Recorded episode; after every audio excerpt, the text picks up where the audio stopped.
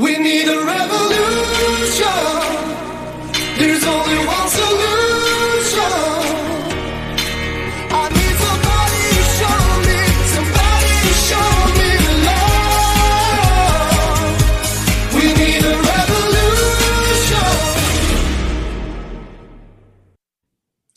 Hello and welcome to an Informed Life Radio on 1150 AM KKNW and streaming live to CHDTV. I'm your host, Bernadette Pajer. So glad you could be here today. And I believe we have in the house Dr. X, Javier Figueroa, if, if he's uh, temporary away from his computer. He'll be popping in in a little bit. Um, regular listeners uh, know our Dr. X. He'll be popping in. Um, our, we've got a couple of great guests today. Our first guest that I'm going to be bringing on is an investigative journalist, and our second hour is an amazing activist advocate in the state of Washington with some great information um, and really a great role model for um, how to behave in these crazy times. Um, so let me go ahead and just uh, bring on right away. Uh, his name is Jeremy R. Hammond. You got to put that R in there so that you you get to the right website. He is an independent journalist and the author of several books, including one of my very favorite books, The War on Informed Consent, which is about the attack on Dr. Paul Thomas. Um, and I love uh, what Jeremy, what you say um, about yourself on here. You say you expose dangerous state propaganda that serves to manufacture consent for criminal government policies. That is like such a tight sentence that I would love to unpack. I love that sentence. It's almost like poetry to me because there's so much in there. So, welcome, Jeremy. Oh, thank you. Nice to see you again. Nice to see you. Yeah, I've missed you. You've been so busy. You've had your head down doing yeah. your great investigative journalist. And I so admire you for tuning out the world so that you could really dive in and do your work. It's really easy to get caught up in the nonsense and then feel like you're just skimming the surface. And we need individuals like you who, who dive deep. And there we've got Dr. X is with us. Hey. Hello, everyone. oh, you're sounding good. Good. Excellent. Yeah, good to have you here. So, gentlemen, um, before we really get going, I want to share with you the good news that tomorrow is, I believe it's the second annual World Ivermectin Day. So, I want to encourage people. One of the best places to get all the information is at the FLCCC. Um, their front page is talking about World Ivermectin Day and you know there's there's just so much information here. If you explore this website explore their links you're going to find all the science that you need all of the information you know about the politics um, the fraud all of the things preventing really good uptake of ivermectin um, but tomorrow's the day to celebrate and to spread the news wherever you are even if you just tell one person where to go get good information you know, that can be your celebration. Uh, last year, I remember when I was still in Washington State, I had prepared um, a bunch of handouts and I had some newspapers. What newspaper did I have with me? It might have been Druthers. I don't remember. But I handed out a lot of stuff, including information about ivermectin. And I walked through my whole neighborhood and I handed out, I think, 100 packets of information, talked to my neighbors. It was fantastic. I didn't get organized to do that in my new neighborhood um, this year, unfortunately, but I am proud to say that I, I helped a little bit and get good uh, legislation passed so that people in the state of Tennessee can purchase ivermectin over the counter from a pharmacist. So I kind of feel like I've, I've kind of done my bit, but still, we need the public to understand um, that ivermectin is a fantastic, very, very safe and effective product. And, um, you know, despite the propaganda, people are discovering it and they're saving their own lives, right? And the censorship. You know, I was um, banned by LinkedIn recently. I don't know if you knew that, Bernadette. Yeah.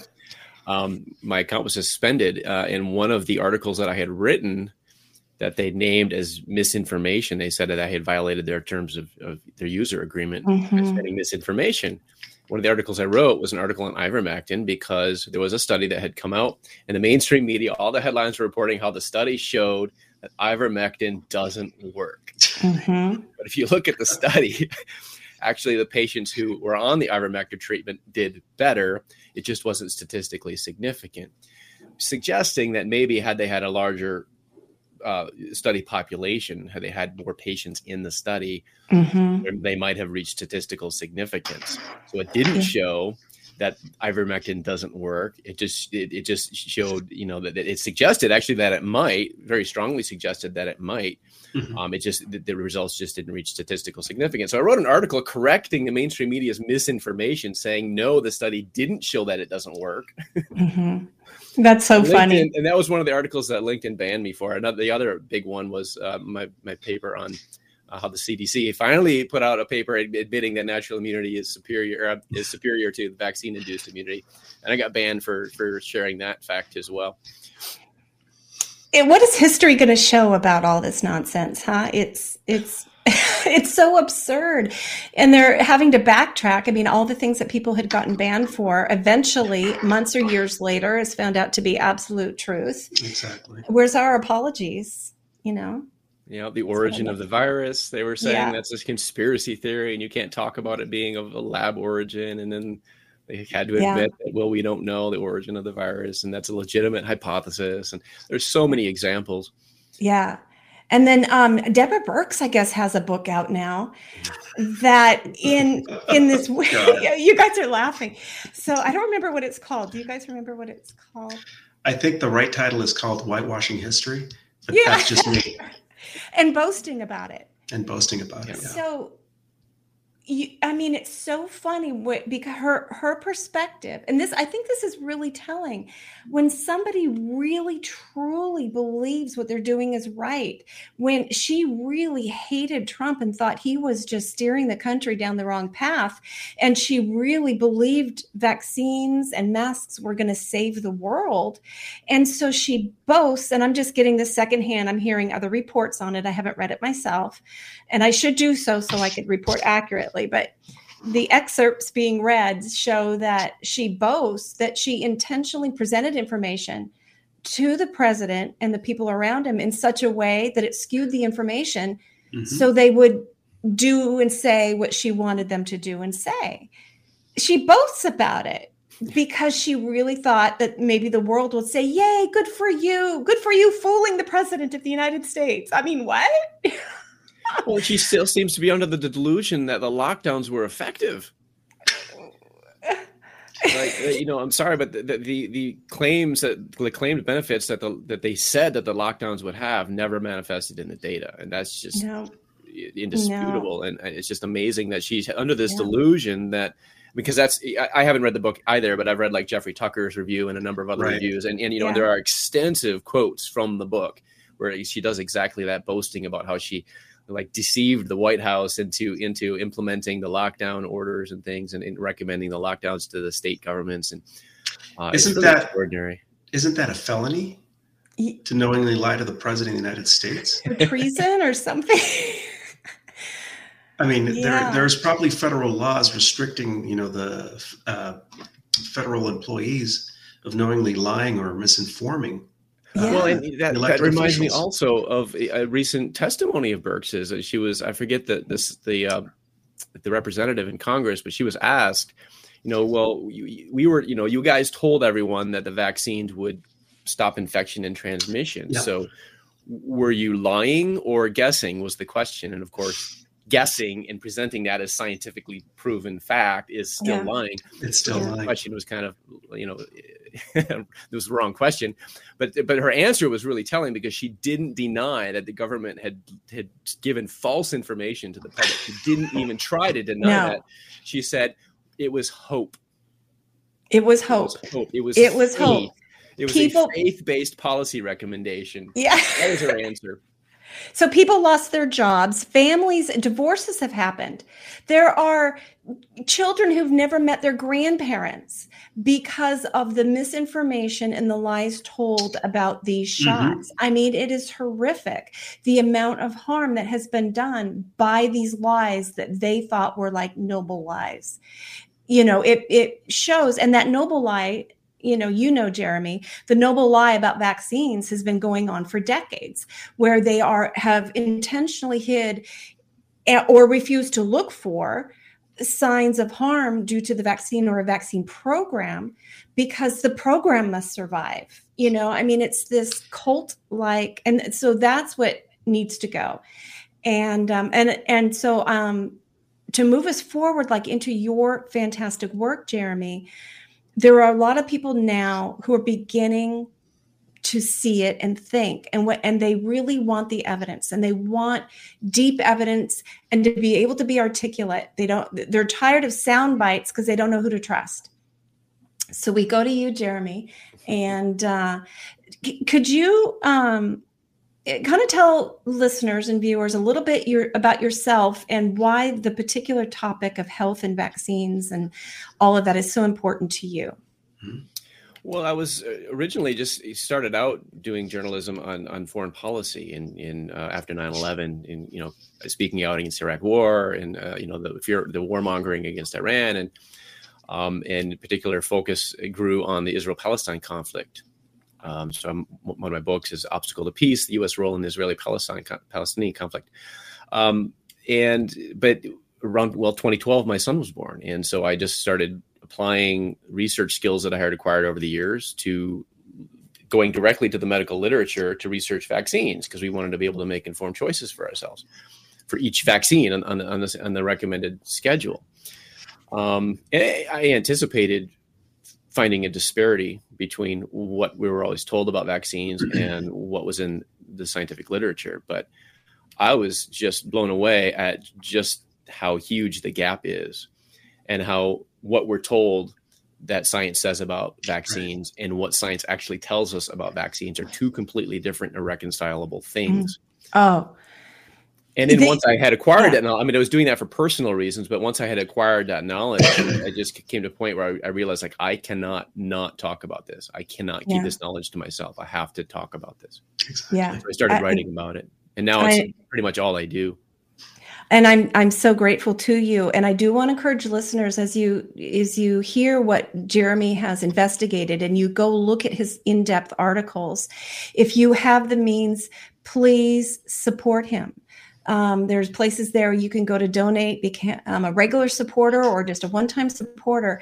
But journalism like this does not get funded by you know big corporations. It requires those of us who really appreciate real journalism to support these individuals who are doing this excellent work. So even a few dollars a month, if hundreds of you do it, it really adds up so that um, Jeremy can keep doing what he's doing and i'm so grateful to it i remember years ago jeremy um, when I was, and, it, and it's still there now, it's so appalling. If you go look at the CDC's best practices for immunization and you look at their guidelines, there's one in particular where it's addressing whether or not it's safe to vaccinate a child who is sick. And they conclude that when a child is mildly ill, it's perfectly safe to give them um, a whole series of shots. It's it's absolutely fine as long as they can be recovering, mildly ill, you know, it's fine. And the four citations they give to support this, two of them I believe were very small studies in Africa where the children were sick and they gave them one vaccine and they only looked to see if the children were able to like mount an immune reaction. It wasn't a safety study it was just could could they mount a reaction to a measles vaccine all by itself right. if they were sick? And another one was looking to see if, um, when children visited the ER, if that was a good opportunity to try to get them updated on their MMR. So that was an opportunity study. And the other one referred to a presentation at a conference, and you could not even find the presentation.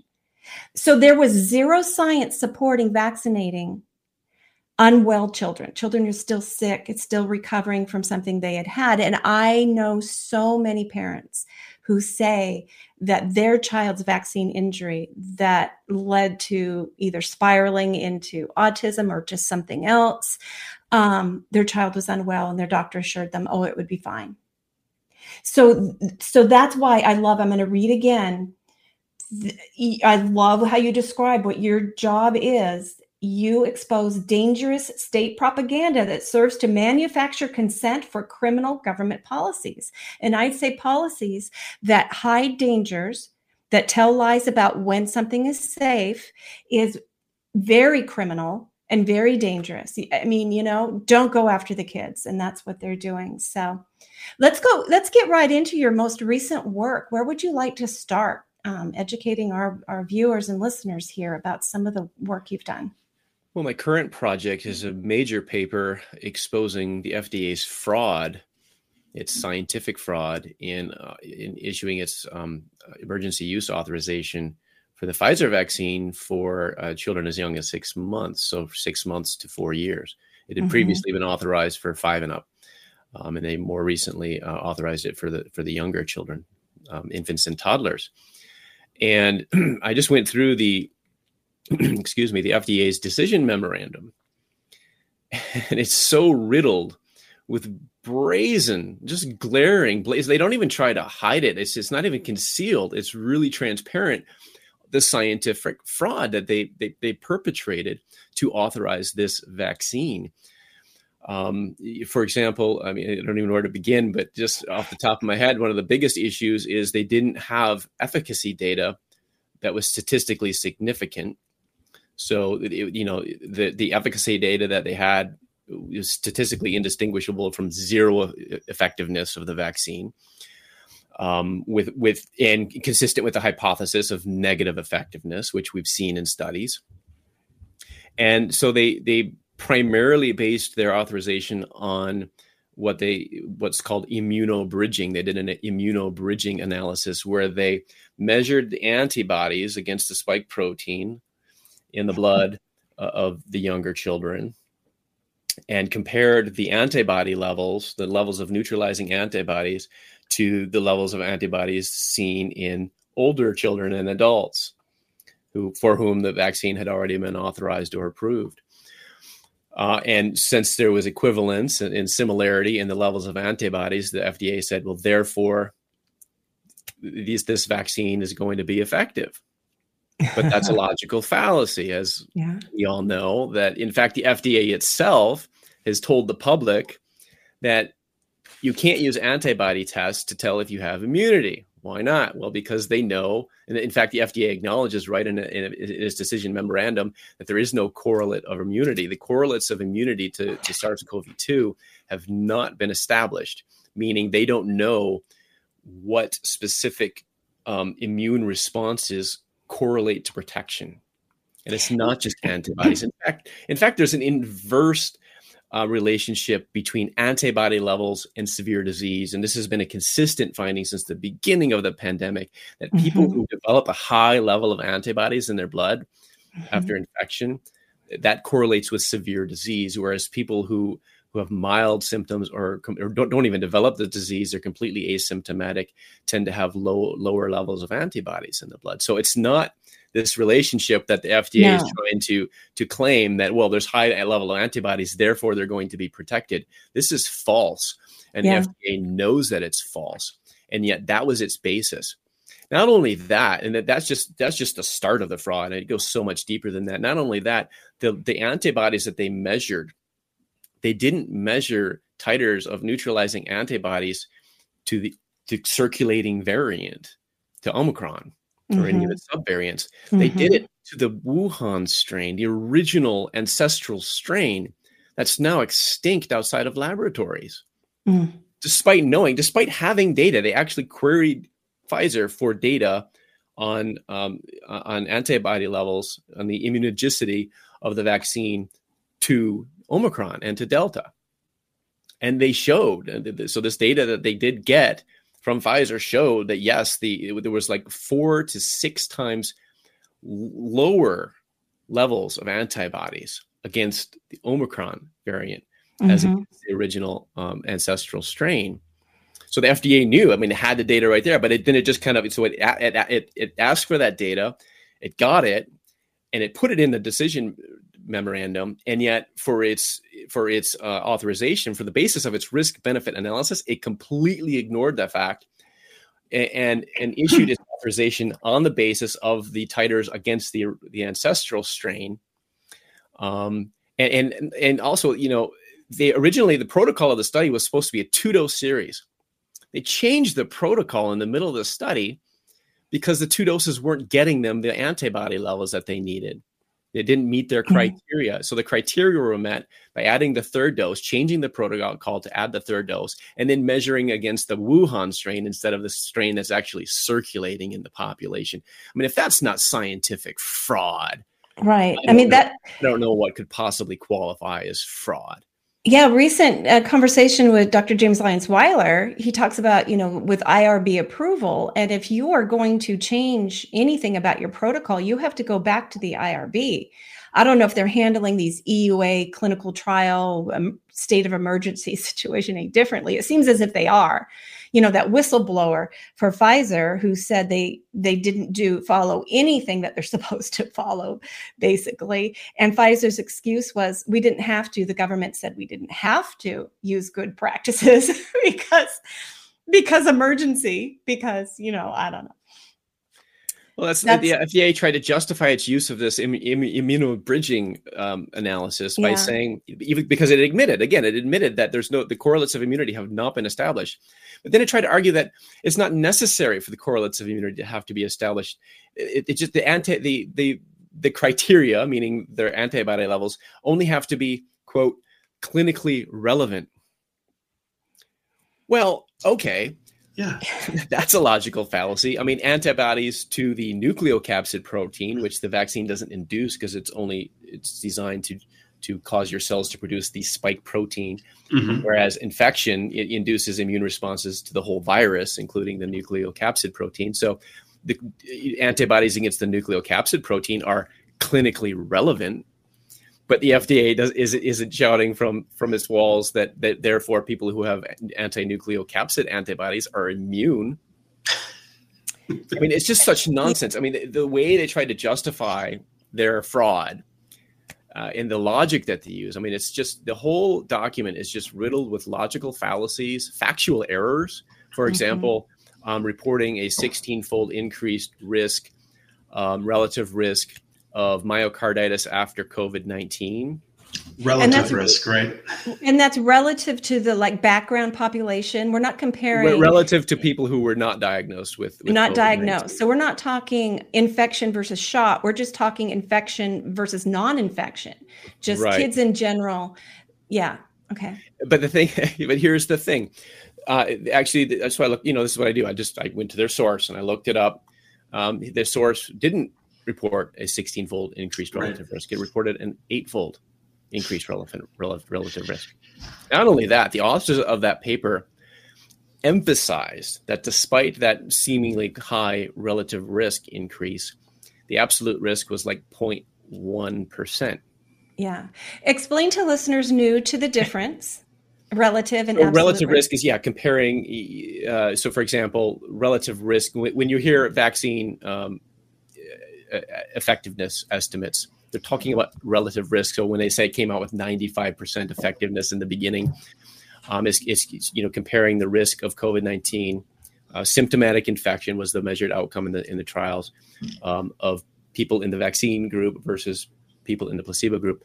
But the, so absolute risk is you know you, you could have a very high increased relative risk of something and yet still have a very very very low risk of that outcome Yeah. and, and so the authors of this paper pointed this out with myocarditis that even though there was such an increased relative risk for p- patients who were diagnosed with covid-19 as compared to those who were not um, they pointed out that the, the absolute risk is still very low and they emphasize the importance of presenting both statistics to people so that they can understand their risk because if you just present present the relative risk it sounds like oh my gosh that's a crazy high risk Yeah.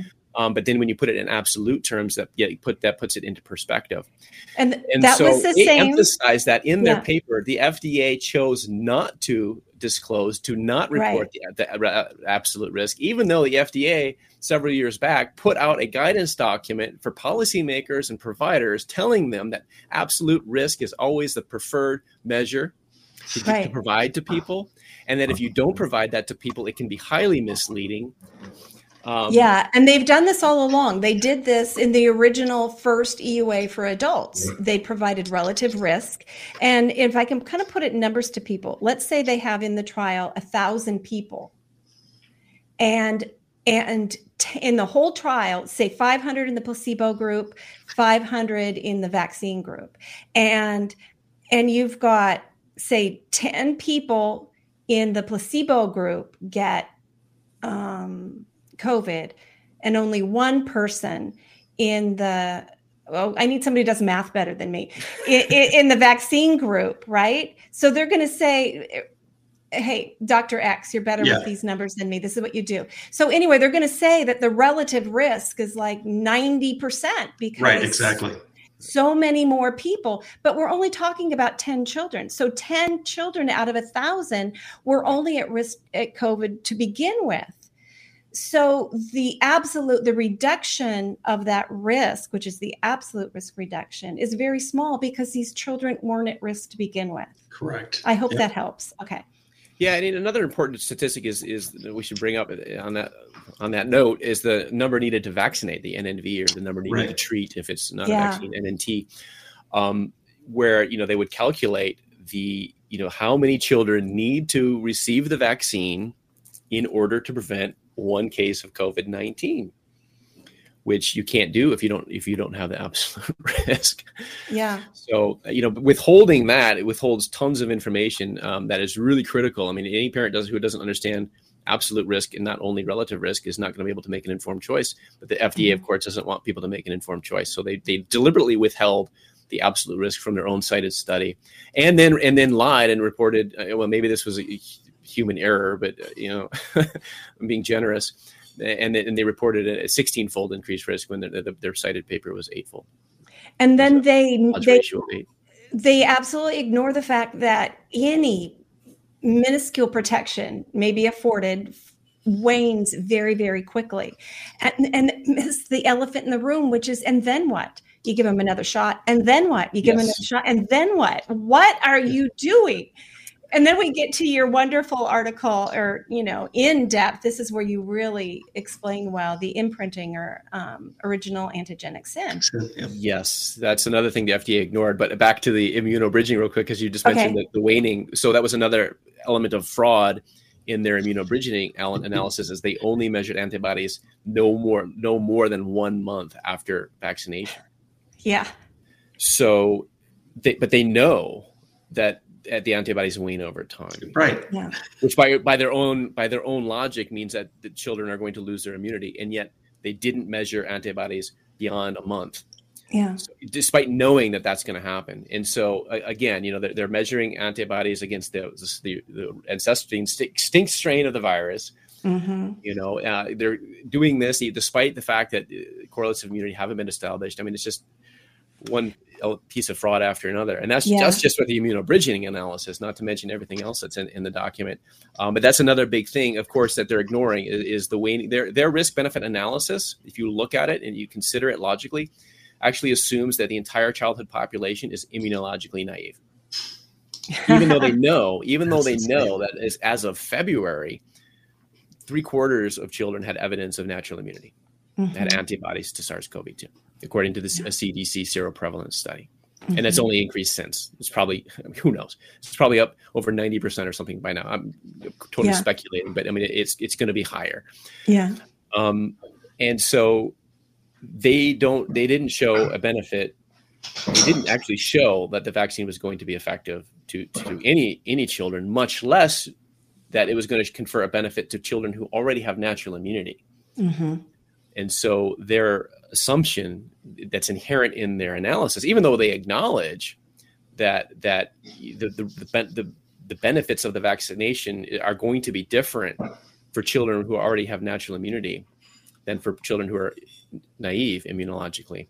They acknowledge that in the paper and yet their analysis is is logically premised uh, on the assumption that the entire childhood population is naive um, and so they're, they're ignoring studies of showing negative effectiveness, which ties into original antigenic sin, because there have been numerous studies showing that after you know in the time frame of six to eight months after being becoming fully vaccinated, the, the the effectiveness wanes rapidly. It disappears and becomes statistically non-significant after just a few months. Uh, in fact, against Omicron, after just a few weeks, like the, the level of effective, you know, it, the statistical significance of the effectiveness of the vaccine against Omicron disappears within a matter of weeks. Right. And uh, so they know this, and, and, there are studies showing that beyond after that that time point, again, a, a time period of like six to eight months, that, that the effectiveness actually is negative. Mm-hmm. Um, and that can be explained. You know, it's, it's, some studies that show that they, they try to dismiss that as differences in behavior between vaccinated and unvaccinated people. They're suggesting that um, unvaccinated people really do get infected at a higher rate. It's just that they're not putting themselves at risk as much as vaccinated people. They have different behaviors, and as vaccinated people, maybe they feel overconfident or something. They're going out. Um, there's some there is some plausibility to this given the restrictions imposed on unvaccinated people right. in governments around the world. Um, so there is some there is a level of plausibility to that explanation, and of course these are observational studies that you know which are prone to selection biases of exactly. this type. However, the fact that this finding is has been reproduced by numerous studies, numerous studies using different methodologies in different jurisdictions, finding negative effectiveness after about six months or so, mm-hmm. and then uh, on, uh, and you, if you couple those studies with the confirmation by numerous studies that original antigenic sin is a problem with COVID 19 vaccines. Yeah. It is happening. So, what original antigenic sin is, it's a term in the literature used to describe an immunologic phenomenon, um, a detrimental of, uh, phenomenon whereby the initial immune imprinting of an exposure to an antigen, whether it's an infection or a vaccine, uh, it causes the immune system's response to subsequent infections with variants of that pathogen or, or variants of the antigen to not match, so that the immune system is stuck uh, producing an immune response to the original antigen and it doesn't adapt and update itself to the new antigen so it doesn't match and so therefore it's suboptimal immunity so this is known as original uh, antigenic sin. And, and for, yeah, yeah, we've they've known about it a long time. And for parents who wonder why their child has had six injections of the DTaP slash Tdap vaccine by the time they're in the sixth grade, yep. it's because the pertussis portion of that shot they have admitted, oops, um, suffers from original antigenic sin. And children who their first exposure to pertussis, whooping cough, is the shot, for the rest of their lives, never mount, mount a proper antibody response. And if they yeah. want to have any hope of having suppressed symptoms, milder symptoms, they have to continually get this shot, which of course exposes them to a trivalent shot and aluminum adjuvant and mm-hmm. and and more immune skewing and the whole thing. Um, yeah, so they've known about. Yeah, that's actually that phenomenon with the pertussis, the the acellular pertussis vaccine is actually a, a slightly different one. It, it's it's, it's okay. very similar. In fact, I used to confuse them too until um, uh, someone set me straight on on the difference. Okay, but uh, it's linked epitope suppression in that case, uh, which is a complicated term for a complicated phenomenon, but it's um, it's slightly different from original antigenic sin, where where it's not necessarily different strains of, of pertussis. Uh, that it could be the same strain, like they're vaccinated for a strain, and then later on they're infected with that same strain, and it, it's it's the way that the, the immune system was trained by the vaccine, which is not the, the same as natural immunity, okay. that causes it to to to, causes children to have a suboptimal immune response. Whereby, whereas the kind of the distinction with original antigenic sin is that it's it would be you know a situation where it's a different a different strain that you're you're uh, exposed to, and that the, your okay. your immune your immune uh, re- response doesn't match the, the new strain. So they're they're slightly they are very similar in, in effect. Uh, okay. Uh, the, the, effect of both is that um, you have suboptimal immune responses relative to the immune responses of an immunologically naive person. Yeah. See, and I told you, I told the listeners you you are good. It's been a couple of years since I went down the rabbit hole on that pertussis vaccine. Thank you for correcting me. We always want to use proper language here. Linked epitope suppression. Thank you. Okay, go ahead. very similar. It's a very similar. And again, the effect is the same. Um, and so what what what the studies have shown now is that natural immunity it, it they have documented cases of you know where they've seen original antigenic sin in, in cases of infection with severe disease. It's Mhm. not a, a problem generally with COVID nineteen where this happens. It, it ha- does it can happen with the natural immune response too, but it, it it's been seen to happen in cases of dysfunctional immunity where people get severely ill because they have dysfunctional immunity. However, with the vaccines, it is pretty much a, a universal problem with everyone who's vaccinated. That what happens is the vaccination imprints that immune response to the spike protein of the extinct Wuhan strain of the Mhm. virus. And so when they're exposed to like the Omicron variant, their their immune system is stuck producing antibodies to the original strain and it doesn't adapt to produce Omicron specific um, antibodies because, of course, the Omicron variant has lots of mutations in its spike protein, and so the antibodies don't match. They don't bind as well. They don't. They don't match those epitopes on the spike protein as well. So they don't. they- don't neutralize the virus as effectively. Um, whereas people with natural immunity, they do have an adaptive response, and so they may have been infected with the original strain back in 2020, and then later they're infected with Omicron, but their immune system is adaptive and it updates itself. And so their initial immune response might be suboptimal because it might because the there's immunological memory, which is you know it can be a good thing or a bad thing. Um, and so they have immune memory uh, with long term um, memory cells in the bone marrow uh, that might initially produce antibodies that are a mismatch. Like it's it's because they, they're remembering the, the initial infection, um, but over time the the immune system basically updates and, and it starts generating more spike specific. Uh, variant specific uh, antibodies, as well as you know, not only antibodies, there's cellular immune responses too. Uh, and this is another thing; it's not only the antibodies. Studies have, have shown also that the, the original antigenic sin effect is also uh, occurring with cellular immune responses, so T cell Ooh, response, that seems even more not only dangerous, with doesn't it? So Yeah. vaccinated people have an impaired ability to generate T cells and antibodies specific to Omicron And because Nova, they're vaccinated.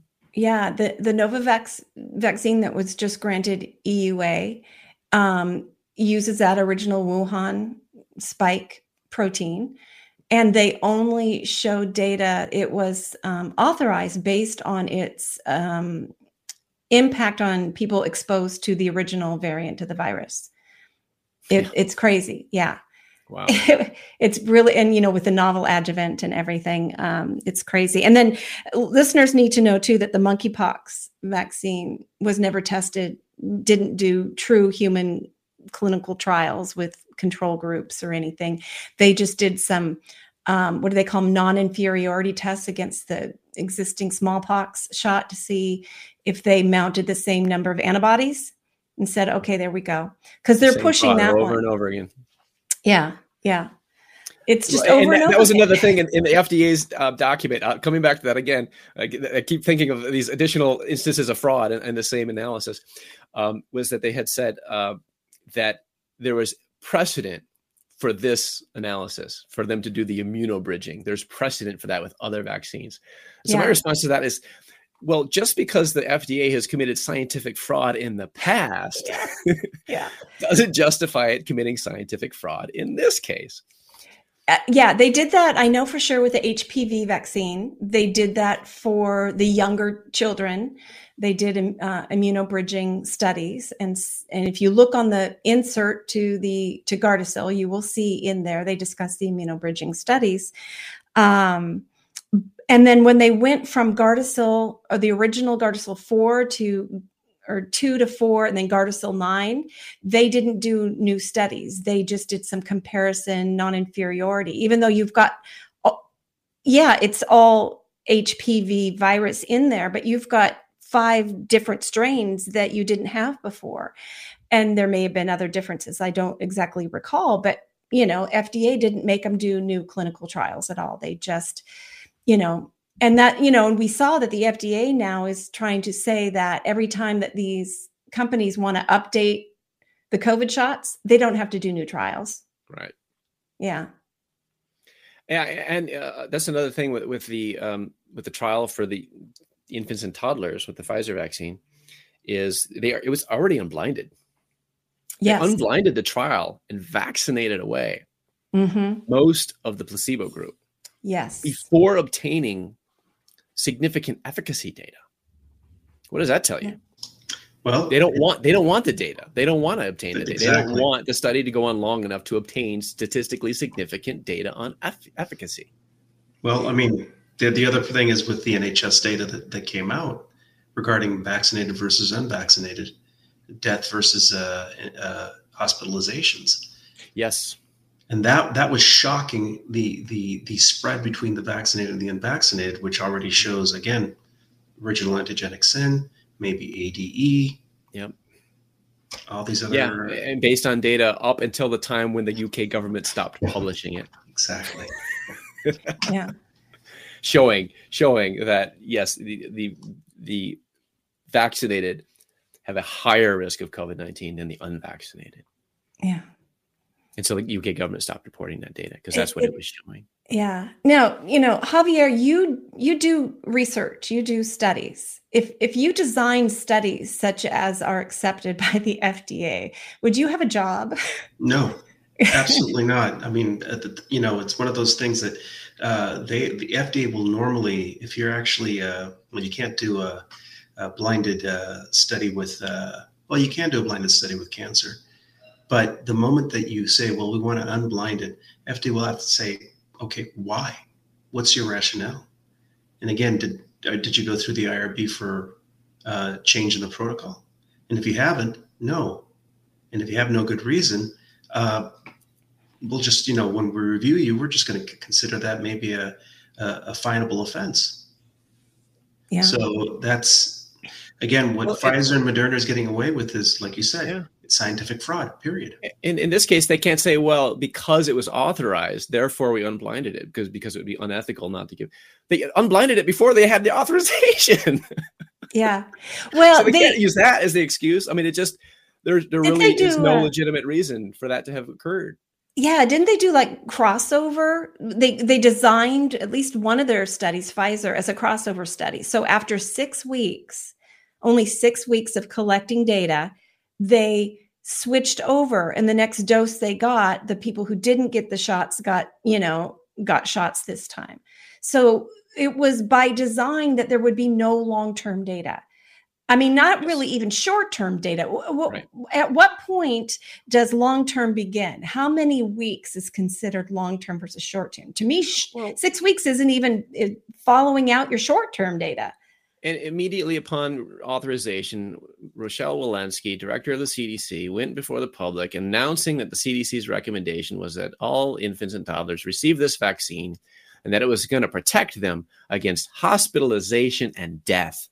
Yeah, she There's said they no had data rigorous. from the trial showing that. yeah, she said that after rigorous trial Right, studies, rigorous. rigorous. That's right. Yes, that that was the word she used to describe, and that that's what she claimed that that's what the trial showed.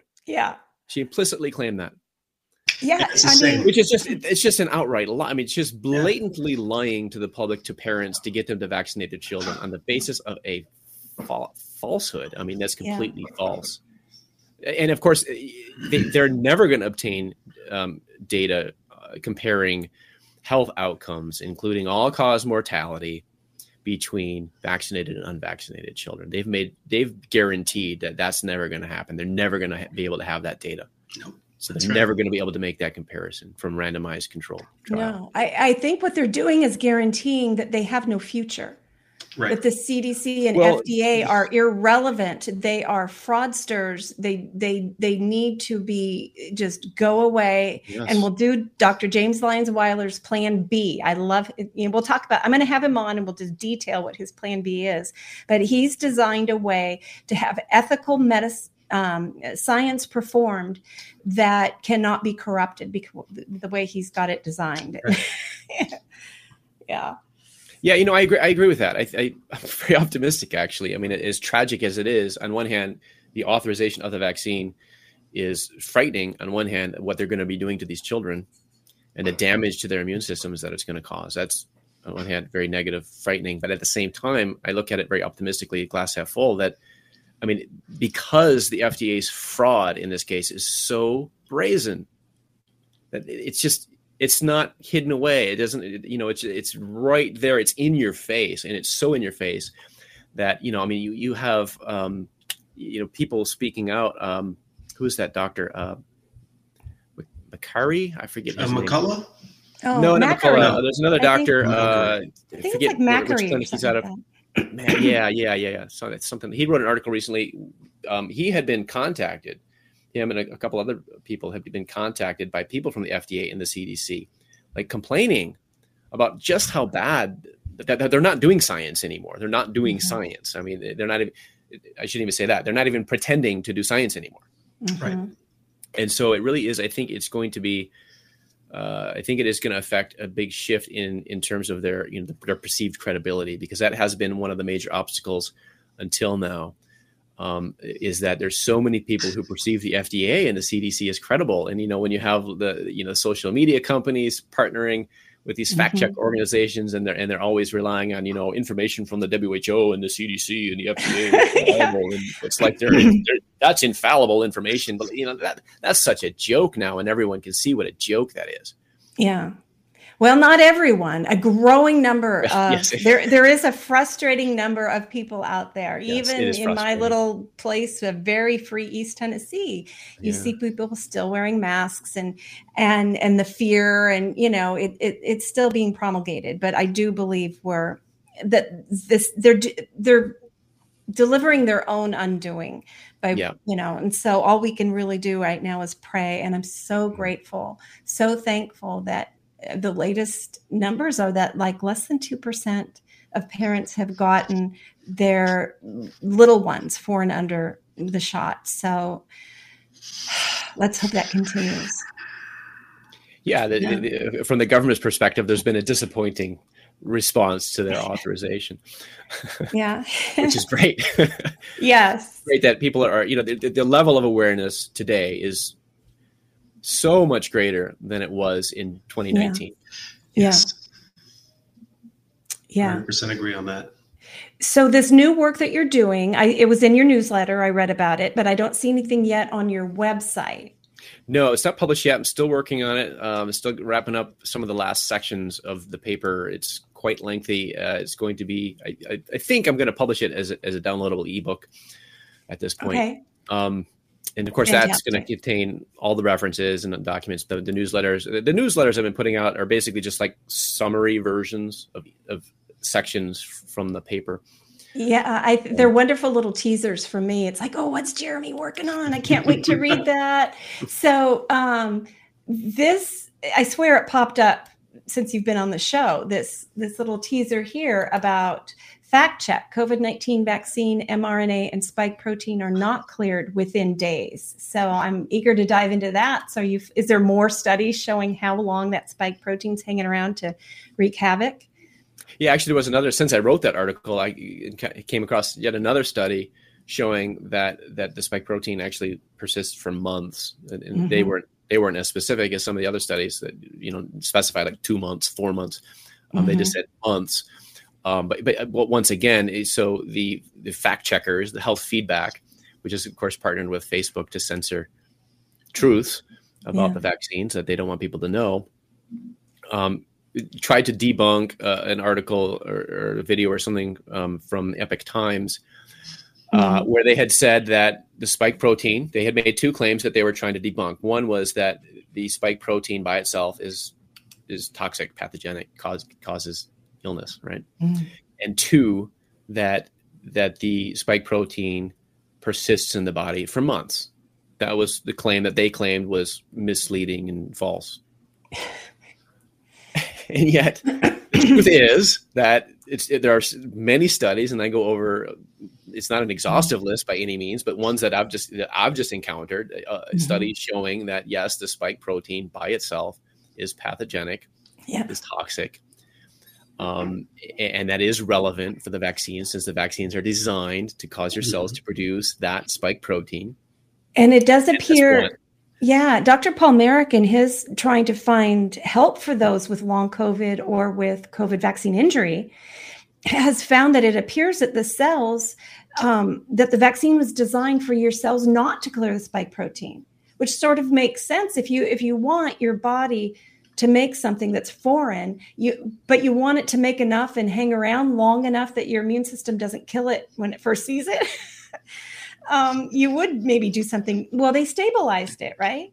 So maybe it's because well they had to. Yeah it's it's encapsulated in a lipid nanoparticle uh, particle precisely Yeah. because uh, otherwise the rna would be rapidly degraded.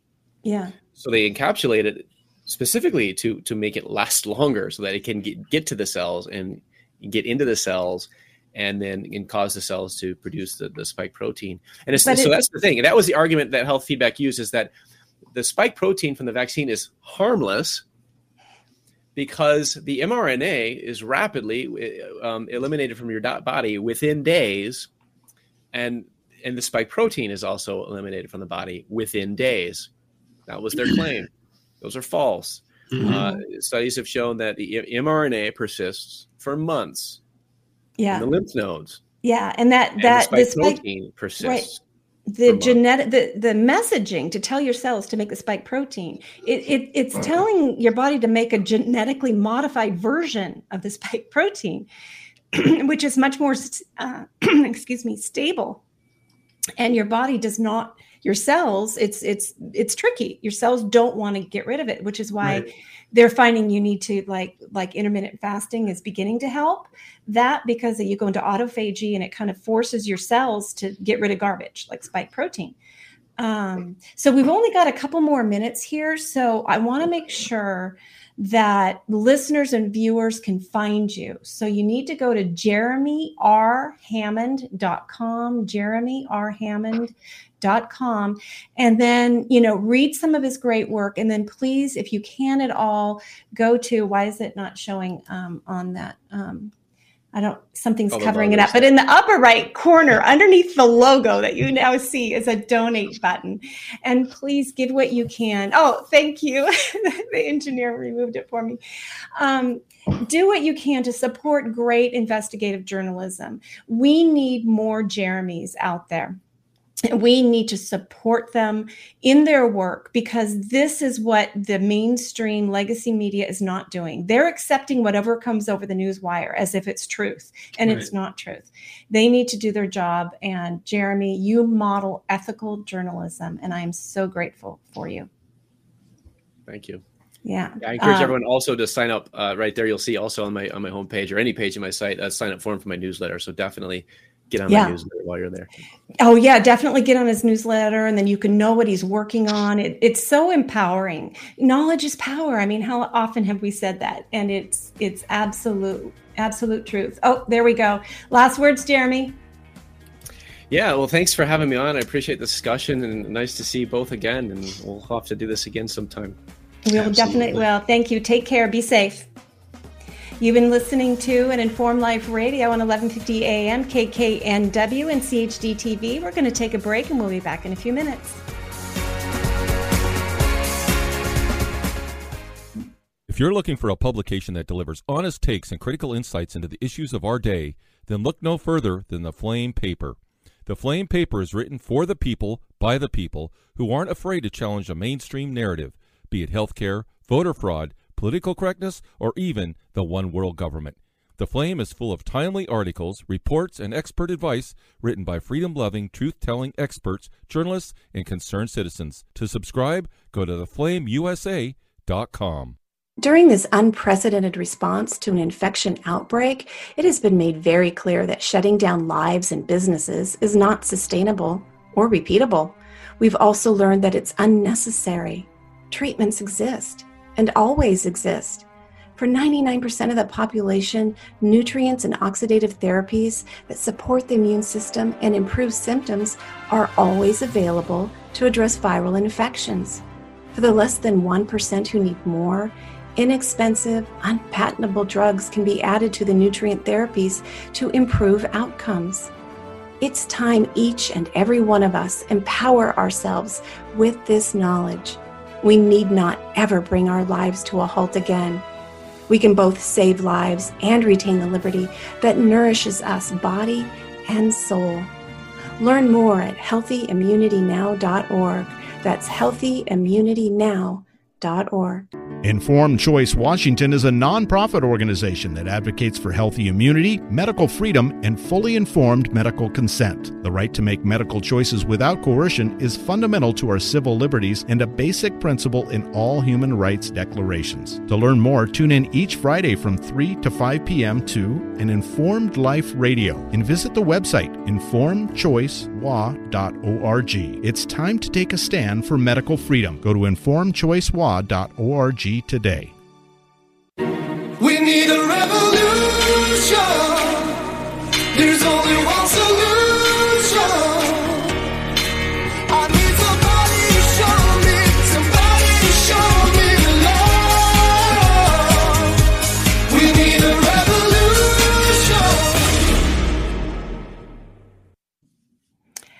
welcome back to an Informed Life Radio on 1150 AM KKNW and streaming live on CHD TV. I'm your host, Bernadette Pajer, and with me is my co-host today, Dr. X, Javier Figueroa. I'm in Tennessee. He's in Idaho. We're streaming to the state of Washington and the greater Puget Sound region and globally on CHD. I, I like this, you know, our, our reach is large. I, Our reach is large. I don't know how many people are tuning in, but I, I love being here. And, you know, we're adding to the volume.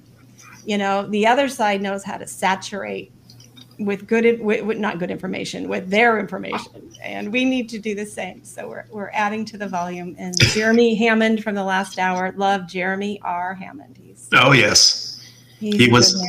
Oh, and just an in-depth of knowledge that I think you know rivals uh, many scientists. So it's it's Oh. incredible. It, he is incredible. He's he's learned so much, and I, I really appreciate his attention to detail and being able to provide that accurate information. Everything is cited in his articles. So, um, Javier, this next hour, I'm really excited for you to meet um, Jed Darlin. Have you met him before? Do you know I in don't person? think I have. No. You okay. So uh, I'm going to go. I'm going to read. Let's go ahead and bring Jed on, and I'm going to read to you this awesome introduction. Hey, Jed. Hey, how's it going, Bernadette? Good to Oh, see you. Good to see you. And this Dr. is X. Dr. Pleasure to X, meet you. um, Meet you as well. Javier Figueroa. He's a PhD neuroscientist, and Right, yeah. um, you know he's yeah, he's the he's the brains. I'm the mama bear, I guess. Nice. um, but you got you got to hear this awesome um, description here of, of Yeah. Jed. So. Jed Darlin is one of the founders of the Kirkland White House, which is a super PAC founded in 2020 to defeat progressivism in Washington state. When the Antifa riots were scheduled to show up in Kirkland's downtown business di- district, Jed was the first armed citizen to show up carrying his rifle. His presence made its rounds on social media.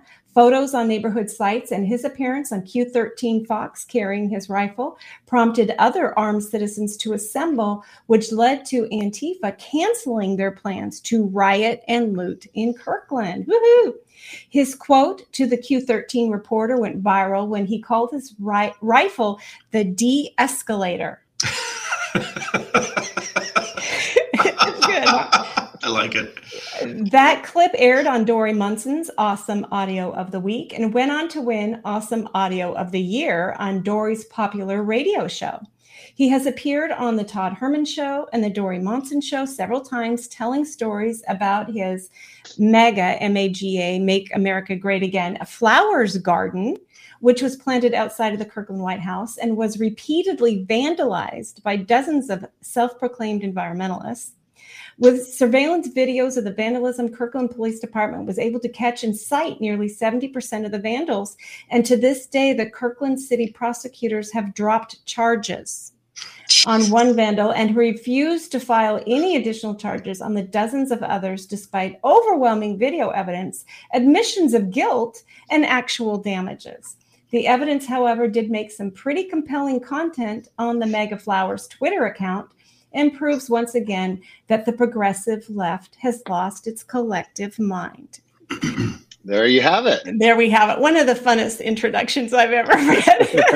Thanks, awesome. Bernadette. yeah. It's really great to see you, Bernadette. And before you go on with anything, I just want to thank you and Dr. X for what you do and getting the word out there because uh, it is about citizen activism and, and, and getting everybody involved.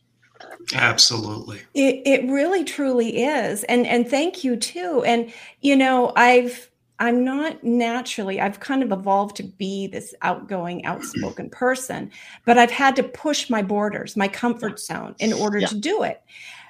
I, you know, tell me how you felt confident with first of all maybe your um your your skills with a weapon um and and entering into a public space to stand up and protect. I mean this is something to me out of the wild west as far as my own life experience. Right. so you know that it was it was wonderful. We need more citizens who have good training and common sense to do what you've done and we're seeing this. We're, we're beginning to see more people standing up and and doing you know great work so tell us about yourself your background that led you to be able to do that Well, you know, that year, that was a tough year. That's when they started locking everything down, right? And uh, we were actually uh, scheduled to go and uh, and visit uh, South Africa uh, the day that they closed down the country. So Mhm. March 15th of, of 2020, um, we were going to the airport and the, the South African president came on and said, sorry, you're not getting in, right? Uh, so that day before we left the air, airport, we had gotten a, a two Trump signs. Um, look, you know, I to this day, you know, it- I'm I'm not I don't follow one individual or idolize Right. anybody, right? So the, when the left says "You- you're a Trumpist or whatever, no, no, no, that was my preferred candidate for that particular race. When I voted for Trump in 2016, um, I knew that Hillary, Hillary Clinton was 100% establishment politician. I had a feeling that Trump was probably 80% chance he's establishment politician. I'm like, I'll take the 80 over the 100. And as it goes, I'm going to evaluate this as I would anybody, not like get behind somebody uh, because of their name or whatever. It's w- w- let me see your policies, let me see what you do. And, you know, to this day, like there's a lot of great stuff I think he did. There's probably a lot of stuff that he did that I'm not going to be too happy about.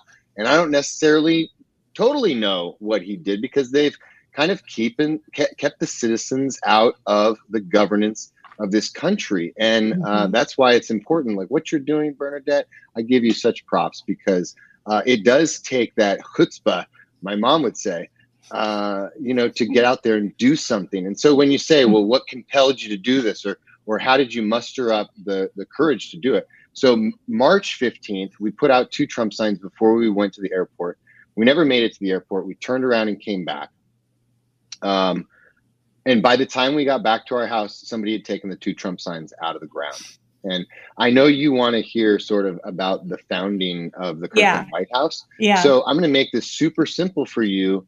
I'm going to wrap it all up into one because it's all related. And uh, so we got back to the house. The Trump signs are out. And uh, I said, okay, we're going to put out three. So we replaced the first two and we added one. And, uh, you know, I figured, wh- why do I have to sort of bow down to the progressive left? I know what's going on. I've Right. done a lot of research um, into this stuff. I've been a, a sort of a political researcher for a long time now. And um, let me see, I, I think I lost the feed there. Do you still see me? we still yes. see and hear we still you see yes you, yes. Okay. Well, I'm going to try to bring you back on top here and okay uh, see if we can yeah we can do this. But um, so I can't I can't do that right now. But I will. I, if you can still see me, then that's Yes. yes. Um, so we so the third sign uh, I put out, and then within a day, they've taken those signs as well. Um, so what do I do? I, do I back down and say, okay, this is too much trouble? No, I put we put out four signs, and when they mess with those four signs, uh, I said, okay, well, let's plant a, a flagpole because at least they're going to have to try a little bit harder and Yeah. climbing up our rock wall, they're going to have to do something about these flags. And um, so we planted a flagpole, put the American flag up, and then uh, they messed with our signs again. So we put up a second flagpole and put a Trump flag up. We just said, you know what? We're just going to keep doing it. You take a sign down, and and we're going to do it one harder every time. So within a uh, what twenty some days, we're talking April. Uh, we we had had enough incidents on the house where we had 29 flags or signs on our home.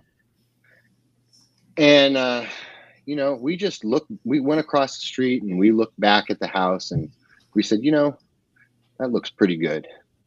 Um, anymore though it's going to get a little bit tacky. Um,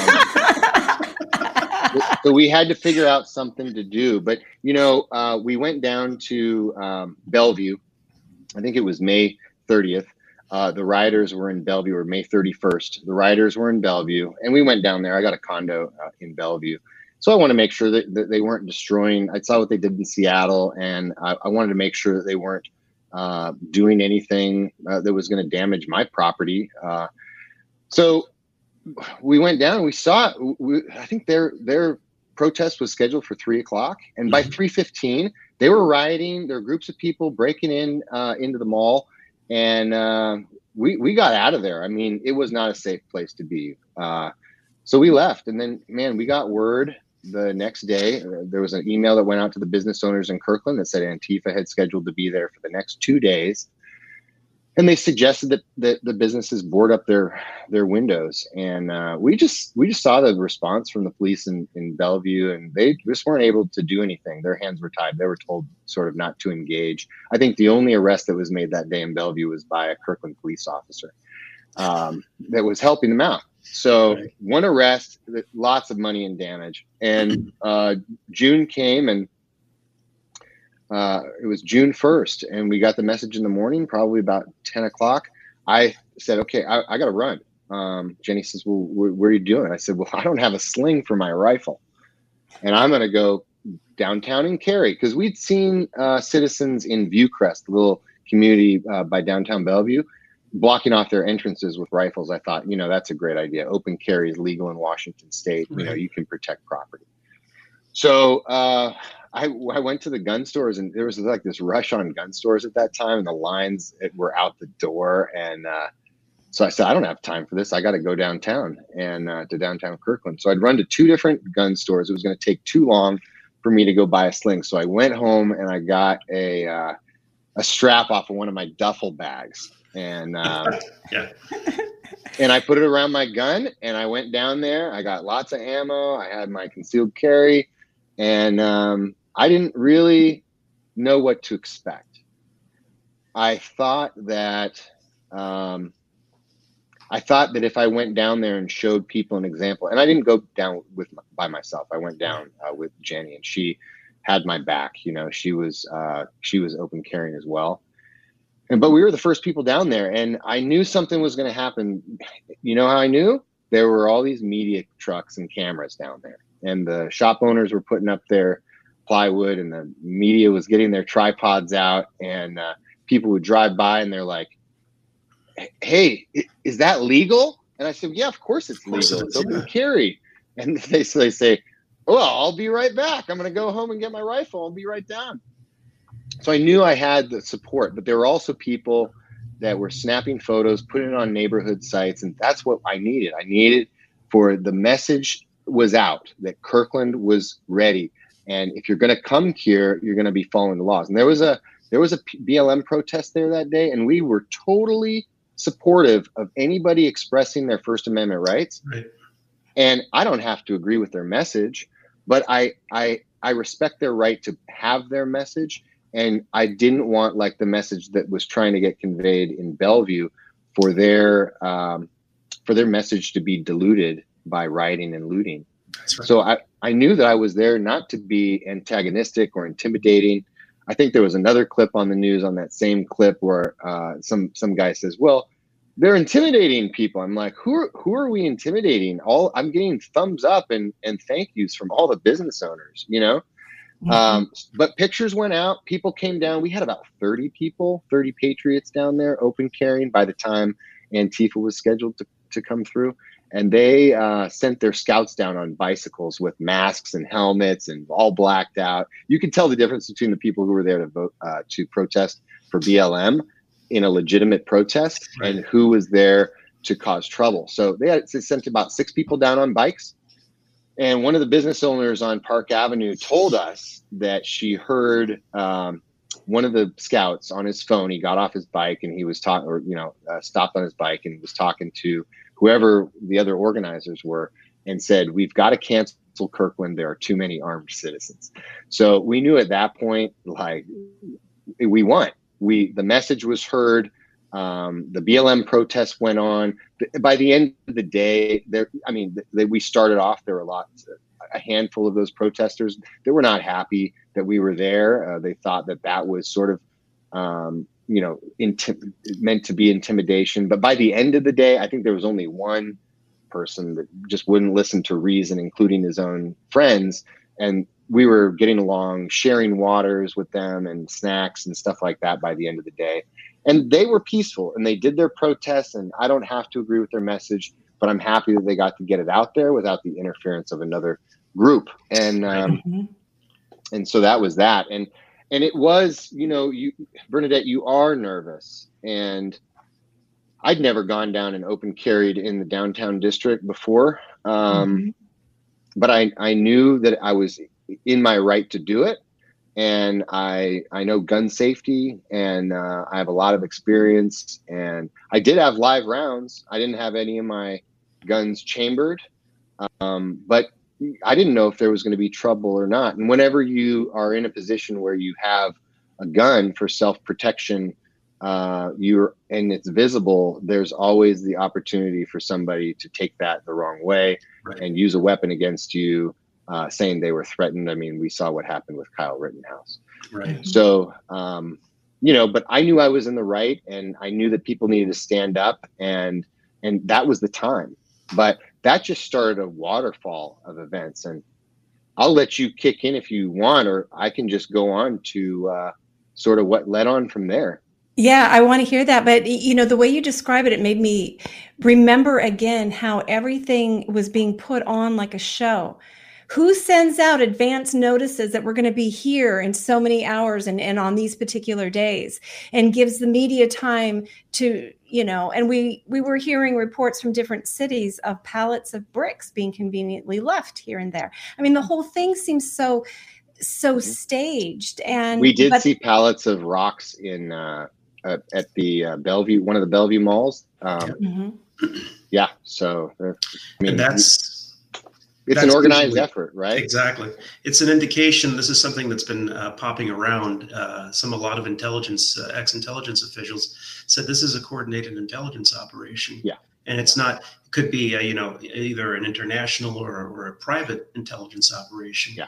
And a lot of the stuff that you start seeing, like, for example, Minneapolis, Portland, what were the areas that were attacked? It was the, uh, you know, was basically the, these areas designated as special tax uh, zones. Right, And so right. what do you do? I did see that. The overlap. lower- Yeah. the overlap is is just too much and it's too coincidental. And the fact that you had people basically assessing the situation, saying, "Is this going to be outside of our contract, where we're going to get shot at potentially?" yeah, we don't. We, this is not part of the contract. We're, we're going to back off. Right. Yeah. Right. You, you told us the cops couldn't do anything, and then all these people show up. Exactly. right.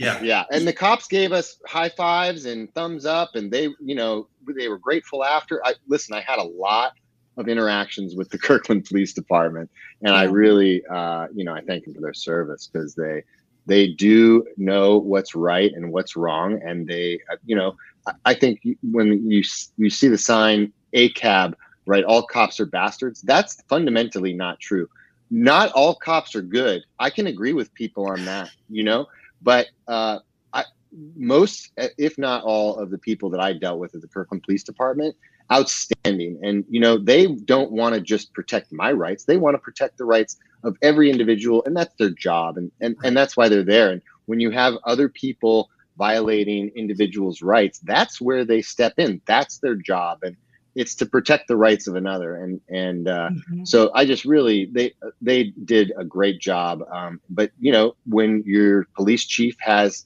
um, a, an order from in this case probably the city manager uh, and the city prosecutor's office the same um, you there is no justice right? And uh, they can't do their job. And that's i feel sorry for a lot of them. I know some of them uh, left that department and went to others where they're they're able to to to fulfill the role of their you know what they've signed up for but uh, yeah it's a fundamental breakdown I, think it all leads back to progressivism which is sort of why we started kirkland white house So yeah, so go on. We haven't quite got to how you got the name yet. Yeah, well, so this is the great, and I wish I, I knew how to contact our, our old postman, but uh, Mike was his name, and he retired shortly after all this uh, happened, right around that time. But one day he had delivered our mail, and he came back around um, the block, and he never did that. You know, that wasn't part of his route to come around the block. But he showed up at the door. He says, uh, "Hey, I," and he really never came to the door, but he he said, "Hey, I gotta tell you." Um, that one of your neighbors up the street, she says, uh, "So, what do you think about the Kirkland White House?" And he says, "What?" He, she says, "What do you think about the Kirkland White House?" And he says, "You mean the house on the corner with all the signs and flags?" And she says, "Yeah, the Kirkland White House." And so he told me this story, and I just cracked up. I and he was laughing, and I look I look outside, and I'm like, "The, the house isn't even white, Mike." And uh, he's like, no, no, it's gray. It's gray. And um, two weeks later, I flagged him down because we had decided it's time to get involved seriously in what in the political situation in Washington. And uh, with the city manager there in Kirkland uh, being like helping write the manual for ICLEI, which is like an offshoot of the United Nations, uh, they're they're thinking global and acting local. Well, they're doing it right now in Kirkland, Washington um, and they've signed up to be this sort of uh, you know entity of not the United States and but the United Nations. I think they proved that uh, to everybody this year when they forewent fireworks for the third year in a row for Independence Day, and instead of calling their parade an Independence Day parade to celebrate the independence of the United States, they called it Celebrate Kirkland.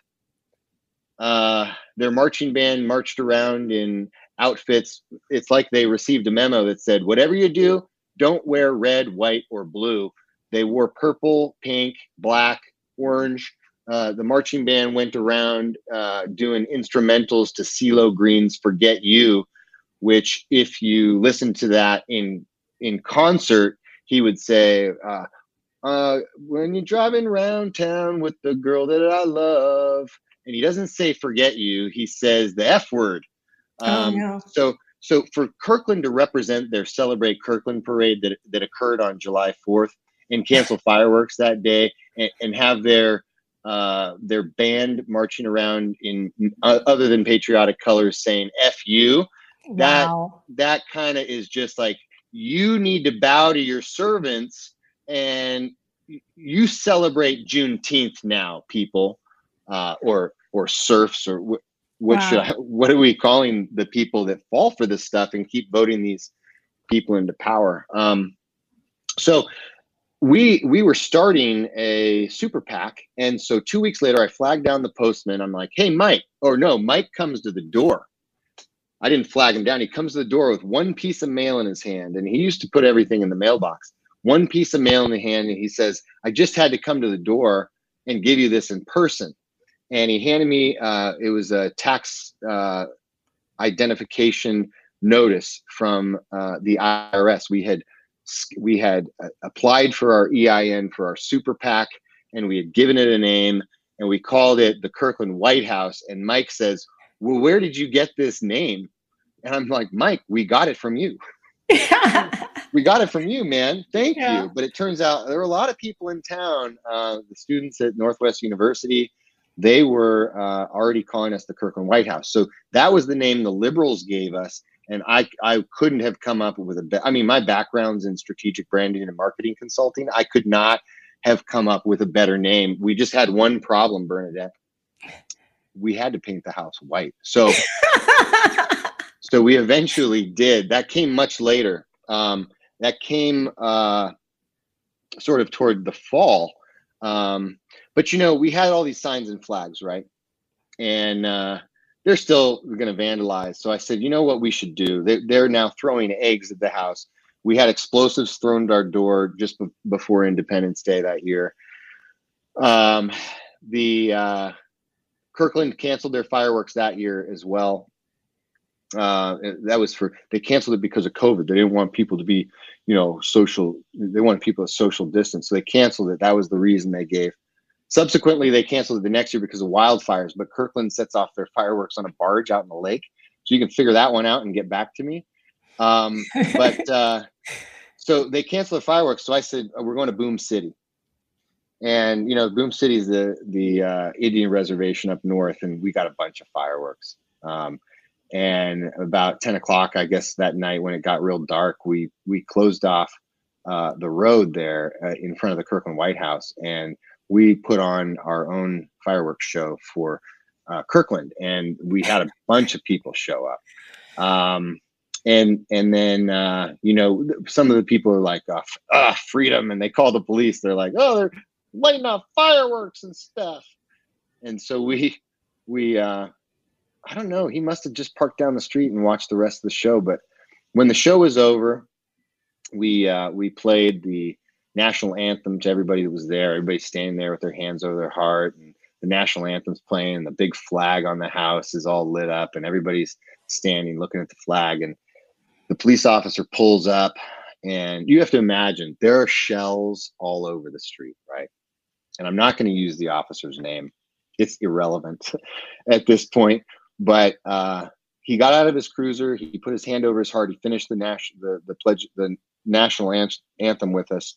Um, and I went down and spoke to him, and he says, uh, "So, I got a call about some fireworks." And I said, "Oh yeah." And he said, and he's kicking around some of the shells with his foot on the street there, and, and it's just covered, right? And he says, "But I don't see anything." So I guess I'm out of here. And uh, I said, Oh, yeah? He says, How was it? I said, It was awesome. and uh, that was that. I'm sure they called him the next year too, uh, because we did even bigger show uh, the next year because they canceled it for wildfires, which was just a joke. And uh, anyway, nobody ever showed for that. I think they they decided not to show up, and uh, but yeah, one thing led to the other. So Jay Inslee, Bernadette, you were still in Washington at the time, Mhm. right? Uh, Yeah. Jay Inslee says, um, you know, no fireworks. Uh, and that's what they said in, uh, I- actually, that, that was just the city of Kirkland. No fireworks. We're not doing fireworks. And then they, what, what else did they cancel? He said, oh, Halloween. no, no gatherings of more than 10 people. And we had, by the time we had all these flags and signs out, people are driving by saying, hey, how do we meet other conservatives? And I I look around and be like, you know, I don't know. And that happened for like a month and a half. And I'm I'm out there now. We've decided we're planting the MAGA flowers, which is totally another uh, related story, right? But I'm outside all the time. People drive by. They say, "W- w- "Well, where do we meet other conservatives?" And I couldn't tell them. And so I said, I, I talked to Jenny. Went in the house. I said, "You know, honey, I've had like 25 people this week ask me where to meet other conservatives and i need to start giving them an answer so i said we're gonna we're gonna host barbecues at our house every sunday at three o'clock. And she says well okay okay. And so we did and we called them summer sundays and i made up these flyers and the next people that asked me where do we meet other conservatives? Our house sunday three o'clock. And you know people showed up. First week we had 25 people.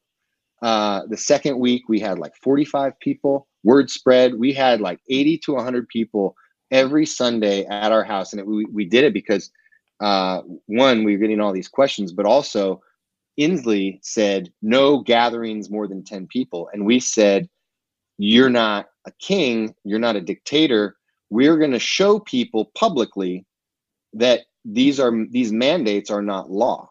So we held the parties on our front uh, our front lawn by all the flags and all the signs and by the MAGA flowers. And people would show up and uh, people would tell people and there are still to this day stories going on about the kirkland white house and uh, and it's amazing what kind of impact it had just word is still spreading have you Mhm. and people i hear stories have you been to the kirkland no but i've heard of it you know and Mhm, mhm. um, and we we only did it that summer, right? We we only did the summer Sundays for the summer when everything was sort of locked down. But then, yeah, you're right. Jay Inslee canceled Halloween, so we put on uh, a haunted house around the perimeter of our house. We we invested a lot of money in bringing some joy to an otherwise devastated community, uh, one that hadn't been together for several months. Um, he cancels haunted houses. So we put up with live actors a huge display. Uh, we advertised it by putting some of the props out by the street early on and and publishing some videos on the neighborhood sites on Facebook. And we had I- 1,200 people go through our haunted house on, I think it was a Friday and a Saturday that year and we handed out bags of ki- of candy to kids since they weren't going to be trick or treating, and it was just an amazing community event. And there was no Yeah. politics involved, right? Our Trump signs were still out because it was before the the the election, and we had signs out for some of our other favorite candidates at the time uh, Mhm. that we believed to be conservatives and had the best uh, for us in mind. But um, and then he canceled. Inslee canceled. Uh, after that, Inslee canceled um, what? It, Kids on laps with Santa Claus. Mhm. Yeah, are you still with me? Because I had a little bit of an audio problem. Yeah. We can still hear you. Okay, great. Um, so, uh, so Inslee canceled Santa. Can you believe it? And um, there were a lot of families I knew that were looking for the traditional Santa Claus photos. And if you went to any mall or any Santa photo place, you got a mask on, you got a piece of plexiglass between you. You're not allowed to sit on Santa's lap. Santa's has a mask on. And so we said, okay, we're going to do Santa photos and a Christmas light show. And we decorate. We went straight from Halloween to the most magnificently decorated house. We got on, um, uh, was it KOMO News? I think did the Friday Night Lights, or it was Q13 that did Friday Night Lights. We had Deborah Horne out there from uh, from the the CBS affiliate. Um, I think it was CBS, but she came out and did a story on our. They called them pandemic parties, but we called them summer Sundays. Um, they called them pandemic parties because there were only a few people that decided to wear masks at our event. We were very supportive of anybody who wanted to wear a mask at our events. We actually uh, we had a, a stash of them that they could pick up and hand sanitizer. But by the end of the season, we still had only opened one bag bag of uh, of one box of masks, and we we had some pretty full hand sanitizer uh, containers by the end of the season. Um, but yeah, Santa came out. We got Santa. We got the Santa that normally goes to Cozumel, Mexico, and man, he was the real Santa. And um, the real one. You got the, real, one. We got the real one, and we we and we got a professional photographer out there. We didn't make anything on the gig, right? And he he had pretty decent pricing. So pe- if people wanted photos, they could get photos from him.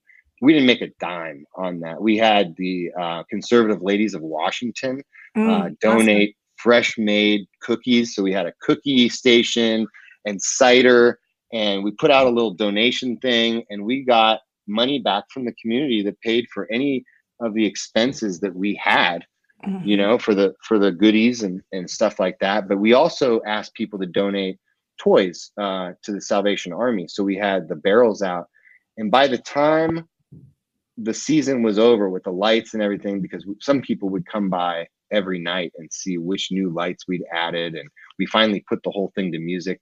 We wound up donating like five of those big barrels of toys to the salvation army by december 13th so that they could get them out to the Mhm. kids uh, in need. And and so we we were really community focused but we really wanted to show people that because your government like somebody in your government tells you you can't do something sorry you're the boss. You get to decide what you do and mandates aren't laws and uh, you you have to make those decisions for yourself. Become well informed by you know Mhm. watching people like you and, and other sources and get your own information um, and decide what's best for you and your family because in the end I, I think that's the most important thing.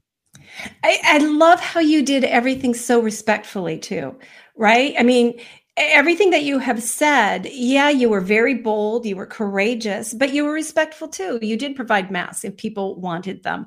You know, you were, you know, when you were downtown Kirkland, you, you weren't didn't want to interrupt free speech. You just wanted to make sure that no harm happened. And if i don't I- protect their rights how can i expect anyone to protect mine you know right yeah just you're such a great role model i i feel and and you figured out early may i don't you know whatever so whatever your life journey brought you to you know the uh, 2020 you sort of seem to understand already what it meant to be an american which is a balance between you know it's that freedom but i'm part of a community. And so Yeah, many americans are just complacent and they didn't they everything uncompliant oh whatever you tell me to do and and they we've kind of lost our ability to stand up and question respectfully and when we disagree realize laws aren't being something's unethical immoral illegal whatever lost our collective nerve. But it's taken almost three years and role models like you and i think people are figuring it out what it really means to be an american. And so it's it's very exciting It Um, is. It is. Yeah. so and it's then- different sort of everywhere in the world. Now you moved to Tennessee. When did you Mm. do that? Can I ask? uh, yeah end of october um Oh, 21 and yeah so i tell you i mean our first parade that we attended was a christmas parade and it was Mhm. loaded with red white and blue and it was christmas yeah. and we actually marched in the fourth of july parade here it was anybody who wanted to march could. You just went and got in line. And and my husband dec- we decorated his truck with children's health defense banners.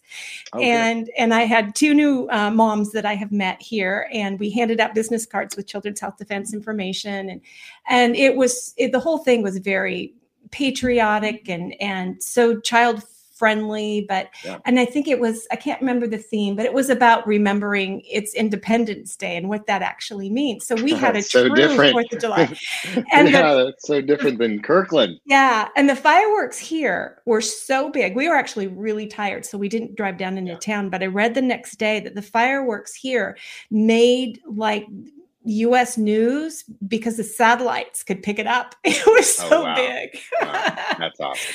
Yeah, It's a really Um, good feeling, you know, those fireworks. It's not just pretty lights. I mean, that symbolizes some really important stuff. And that's sort of what these progressives want us to forget. And so that that Yeah. feeling you get when big fireworks explode in the sky and you get that rumble in your chest, oh, that just makes me it just kind of brings a tear to my eye because of Yeah. all the sacrifices that people have made to get to this point. right. And you know, I want to say I I have a dear friend who posted. Um, like did this Twitter post saying that she never salutes the flag, never um, says a pledge of allegiance or any of that sort of stuff because she is so appalled at where our country is. Did she start And- a GoFundMe for a one-way ticket to somewhere else? Because No, I'm in, no, you know, I'm trying to. I have a lot of grace in my heart for people that I, you know, I know that she's a good person with a great soul, Sure. but she's Sure. standing from this perspective. And what I want to say is that if you believe that where the country is now is a country you don't believe in, that's even more reason to pledge allegiance and to remember what this country What truly is. be. Yeah. Right. Because we need to get back to the foundations of freedom. I- I And agree and that will fix things. But you know, if you don't want to honor this country, what do you want? What are you saying? That you want the US to go away? What do you want in its place? yeah, right. I think they just want to be told what to do. That's what it seems like, right? You just tell us what to do. Um, you- we're lacking leaders, right? Let's let's uh, demasculinize men and that get rid of the toxic masculinity and and uh, let's get more women in the workplace and and break down the family. I think, I, I mean, this battle, Bernadette, this has been going on for decades, right? And uh, yeah. and I, you know, listening to uh, your your last uh, interview, um, you know, he mentioned sort of uh, what one of the things that got him activated was uh, 9/11, and um, Mm, mhm. I don't I don't talk about this very much, but Um, that's exactly the moment that I became uh, active in my country and the governance. Um, I was studying architecture back in Pittsburgh, Pennsylvania. Uh, architecture, I was in my third year. So we were studying materials and assembly, and I was working on a project for steel buildings. And I had just studied the World Trade Centers. And uh, a friend called me and said, A plane has hit uh, Tower One. And I was, it woke me up. And, and, I, and I said, Well, uh, you know, I, w- I was sleeping at the time. And, and I said, Oh, well, that's, you know, I'm thinking, God, that's too bad for the microlight or the Cessna. That guy's dead. You know, that's what I was thinking. And I actually went back to sleep and she called me back and she says, Jed, another, another plane has hit the other tower. We're under attack. And I, that got me out of bed. You know, what's going on here? And I went and turned on the news and I watched two, what seemed to be two passenger airplanes fly into the towers. And she asked me, what's going to happen? Are the towers going to collapse? And I told her straight away, absolutely not. That's impossible. That's not going to happen. The fire will burn, it will burn out. Uh, steel melts, it doesn't collapse. And then with an hour later, I mean, steel's got a four hour fire rating on it anyway. An hour later, those buildings that were actually built like bird cages, double double the steel in the wall that they were supposed to have to stand up, they came tumbling down to their footprint, and the steel at the bottom of the building hadn't been compromised then I knew uh, you better start paying attention because I think my parents had voted for Bush, and I thought, oh, he was probably the better choice. I hadn't really voted in in many elections, if any, at that point. And I said, well, geez, I got to pay attention because it's you can't just judge somebody by the letter after their. Oh, we lost your audio there. We're not. Are you hearing us? We're not hearing you. Let's see. So while he fixes his audio there, um, Javier, if you want to chime in with your thoughts on that. No, we're not hearing you. Can can we hear you? Jed, your microphone cut out and you're muted. You're still muted. What about Javier? Can we hear you? Yeah, I, I can hear you as well. You can hear me. Okay. Yeah. Okay. So while he tries to fix his audio there, I'll I'll let Nathan, the engineer, try to work with him. But Javier, why don't you go ahead and just kind of chime in on i mean it's interesting that he was studying engineering and um, this is completely off topic from where we Right. were but i've i have visited the um, what is it the architects and engineers website where 5000 of them said that what what happened couldn't have happened unless something had been done beforehand like Right. Professional demolition set exactly. And again, most people don't understand that that you know to to bring well, the other one is also World Trade Center three, which was wasn't hit by an airplane. no It suffered fire damage, but also collapsed in its own footprint. And that Yeah. was that was also one of the more shocking aspects of it. Yeah. It's not just World Trade Center one and two that collapsed in their own footprint. yeah An, another uh, building that was untouched collapsed, and there's so many images of it just pancaking down. yeah And again, the parallels here with what we're seeing right now is you have experts that are saying, no, this is impossible. This could have never happened unless X, Y, and Z happen. And then we've got uh, public health officials saying, you know, well, we've never locked down before, but it's Mhm. going to work for some reason. We just Yeah. know it is. Well, this is what the government is really good at when they're faced with information that is factual, but they don't want to deal with it. They absolutely ignore it. And then they begin to to push out there that anybody who says this information is a nut, Right. that you're crazy, you're a conspiracy theorist.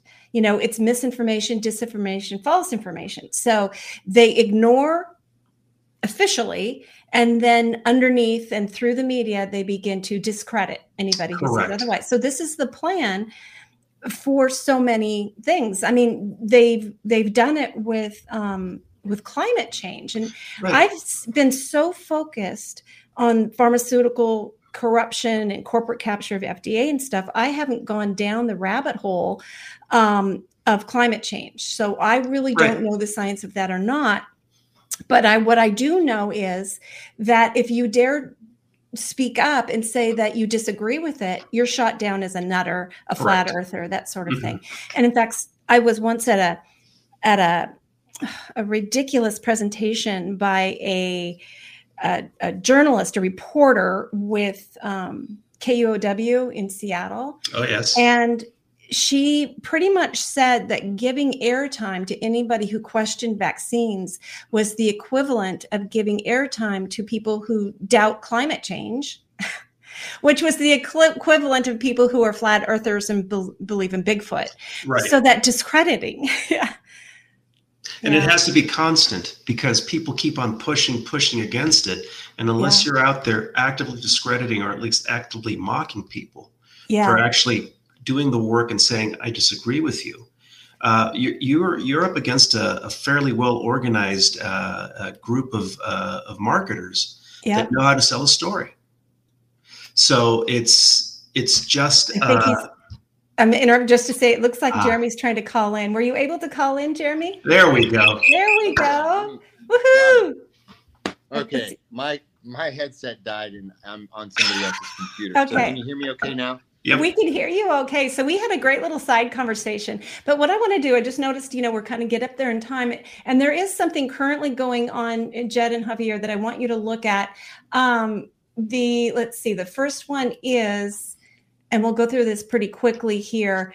Um, the directive of the governor that came out on June 30th that says that all Washington state executive and small cabinet agencies are henceforth going to be required to get the COVID 19 shots and any and all boosters that the CDC recommends Are required. requires. And then what's really interesting, look at this final statement guidance to other agencies.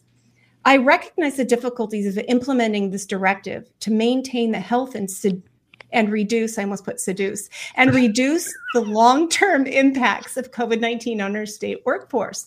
I call upon our higher education institutions, boards and commissions, and other separately elected officials to consider similar requirements within their agencies and jur- jurisdictions.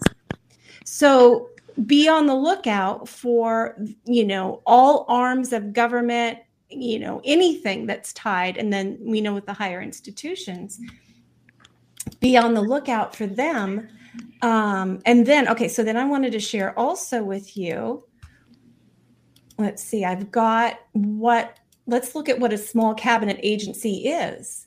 So here we have Board of Accountancy, African American Affairs Commission, Arts Commission, School for the Blind, Board of Industrial Insurance Appeals.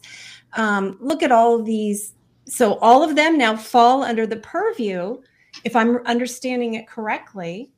Um, so, and then I I had pulled up and I um, I'll just go ahead and read it uh, in the because of the time. The executive cabinet includes the Department of Agriculture, the Department of Commerce, Department of Ecology, Department of Enterprise, uh, Office of Financial Management, Department of Health, Department of Financial Institutions. So all of the major state agencies, this is this is going toward.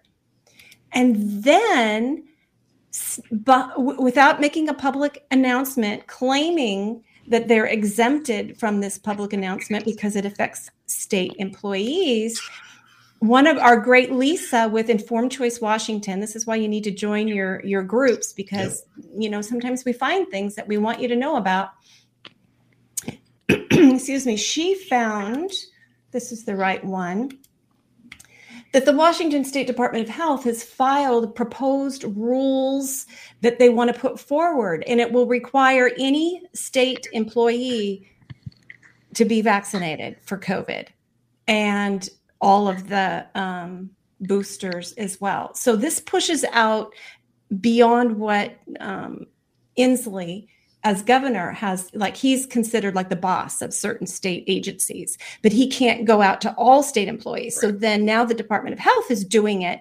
They're claiming their they say their statutory authority is something um, they by the civil service laws.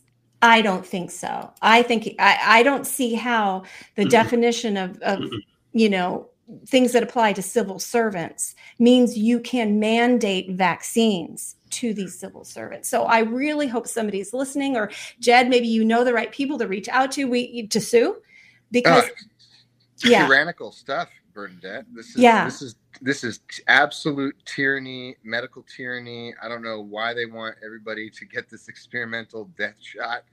Um, holy smokes! You know what? My body, my choice. These people need to say no.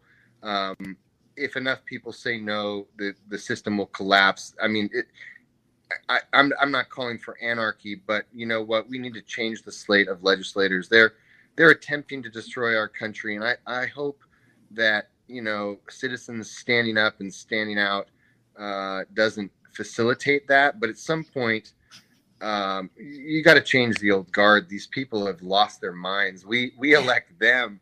They serve us. Right. You don't tell me I've got to stick an ins- experimental uh, jab in my body. And oh my gosh, there's so much research now uh, that's come out. What is the experiment not large enough already? Do we really need to subject all state employees to this as well? The results are in. There's more data to support that that vaccine uh, causes autoimmune deficiencies in people. Which I there was a there was another disease that we had that caused an autoimmune disease response, but I can't think of the name. Um, and AIDS, oh yeah, autoimmune deficiency syndrome. vaccine, Oh, vaccine-induced autoimmune deficiency syndrome. Yeah. oh yeah. So um, I don't know why they want everybody to give themselves AIDS. You know, but Yeah. I'll tell you what. Uh, I've lost absolute uh, trust in the medical system.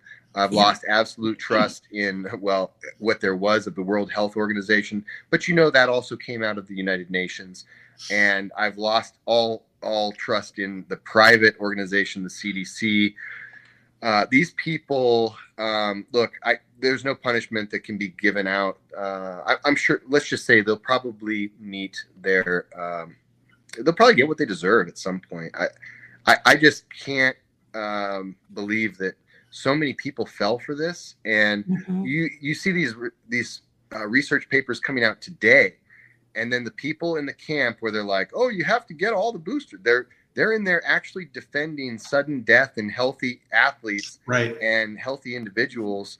Um, it's a this is a sickness, and at, at some point there's a psychosis that goes along. And I'm not a doctor. Listen, I I have no authority to say this, but I imagine that there is a psychosis that goes around this, and I don't know if it's induced by the shot or if it's just a natural psychological problem that people are experiencing. But man, it is weird out there, and uh, and it's super weird in in Kirkland, where the Kirkland White House was.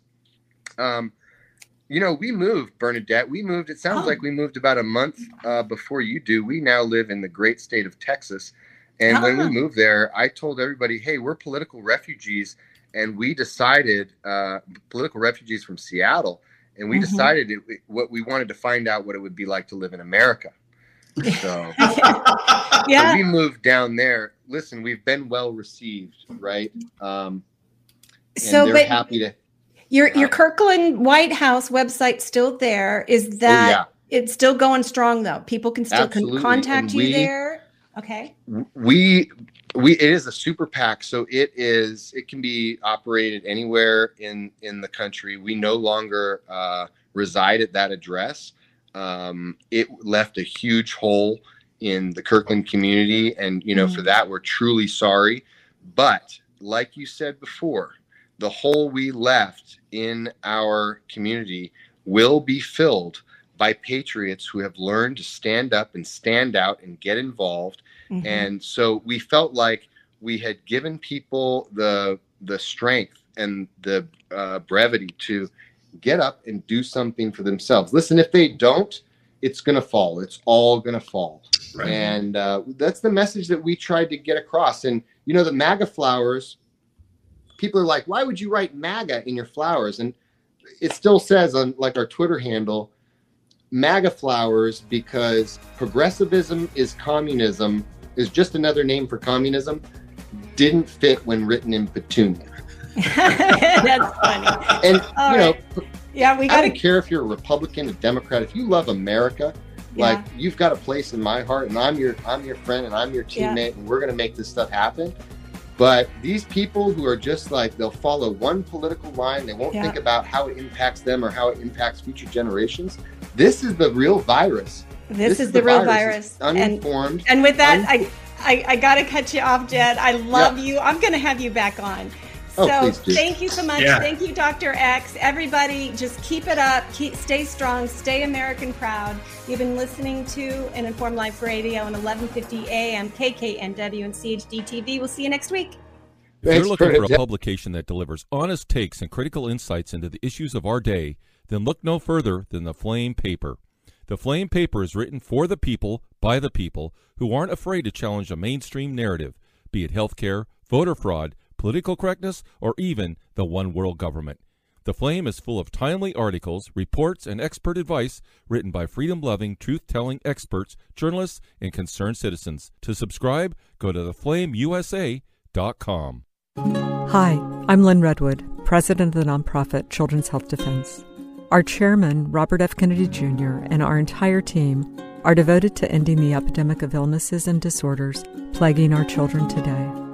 Through legal action, we're working to hold industries and government agencies accountable and to establish safeguards to prevent further harm. We're working overtime during this COVID 19 crisis to keep you informed about the politics and science of rush vaccine candidates. Freedom and our children's futures have never been more in jeopardy. But we can succeed. With your help, we can stop the devastation and give our children and grandchildren the healthy future they deserve. To learn more about what we're doing and how you can help, visit children'shealthdefense.org and sign up for our free news. Please visit children'shealthdefense.org today. Are you suffering from a sinking feeling that the COVID 19 pandemic is being blown out of proportion and that nothing in the news is making any sense? If so, then there is a fact based, science driven news show designed just for you. My name is Del Bigtree, and I am the host of The High Wire, the world's most trusted news source in digital media when it comes to accurate, science based reporting on the COVID 19 pandemic. From COVID 19 vaccine development to mask mandates, school shutdowns to job layoffs, The High Wire goes beyond providing you with the most accurate, evidence based investigations. We send you links to the sources for all of our reporting so that you can further your own investigation and come to your own informed conclusions. High above the agenda driven circus of mainstream media, we do not run. We do not hide from the truth. Instead, we walk the high wire. If you care about truth, then join us on Instagram, Twitter, Roku, and our website, thehighwire.com.